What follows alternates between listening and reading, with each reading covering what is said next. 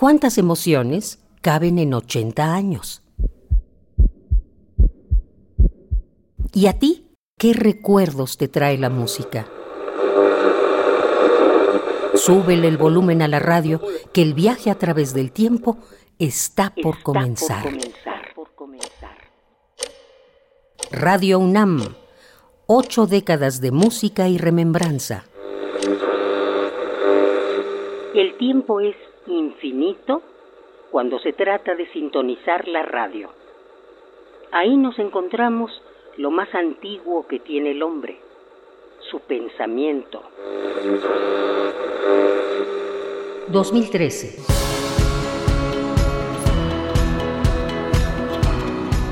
Un meteoro cruza el cielo de Rusia ofreciendo un aterrador espectáculo que es captado por multitud de videovigilantes.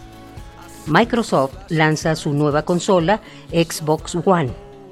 El robot chino YouTube rueda por el suelo de la luna.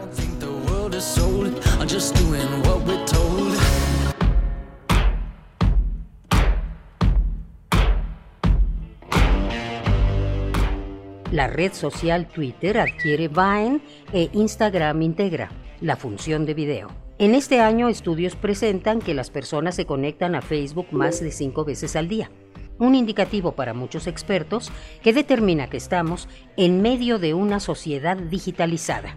El Papa Benedicto XVI anuncia de manera sorpresiva su renuncia, lo que lo convierte en el primer papa que deja su cargo en vida.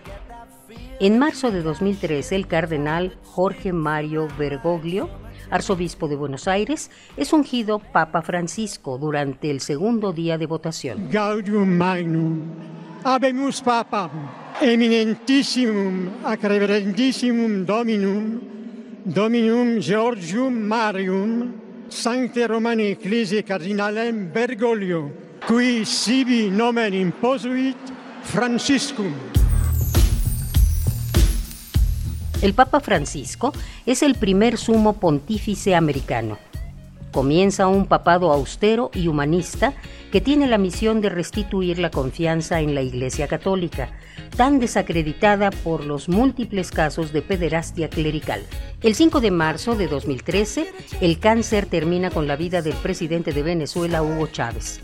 Jorge Arreaza, su yerno, es nombrado vicepresidente ejecutivo, mientras se realizan las elecciones presidenciales.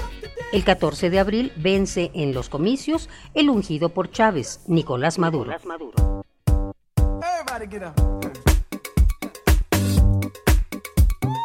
En abril de 2013, explosiones en el maratón de Boston dejan tres muertos cerca de Copley Square, justo antes de la línea de meta.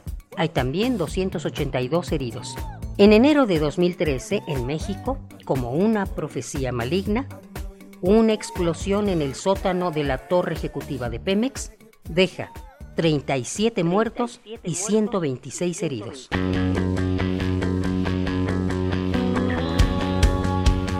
En agosto, el presidente Peña Nieto presenta una iniciativa de reforma constitucional para permitir la participación de la iniciativa privada en todos los procesos y actividades de la paraestatal Pemex. Esta llamada reforma energética o privatización de Pemex remueve profundamente al país en debates, pronunciamientos y en toma de posiciones. Es decir, son personajes de la escoria los que hoy quieren eh, eh, privatizar en oscurito a Pemex. Así de sencillo. Es un gran negocio. Sin embargo, es aprobada en ambas cámaras en diciembre. Un daño colateral del debate fue la profunda división que se generó en el interior del PRD que sale literalmente destruido en el proceso.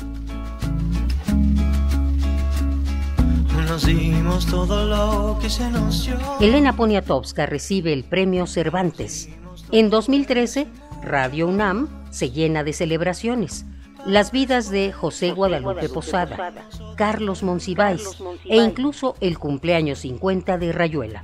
También lamentamos las ausencias del escritor Rubén Bonifaz Nuño y el cineasta Nagisha Oshima.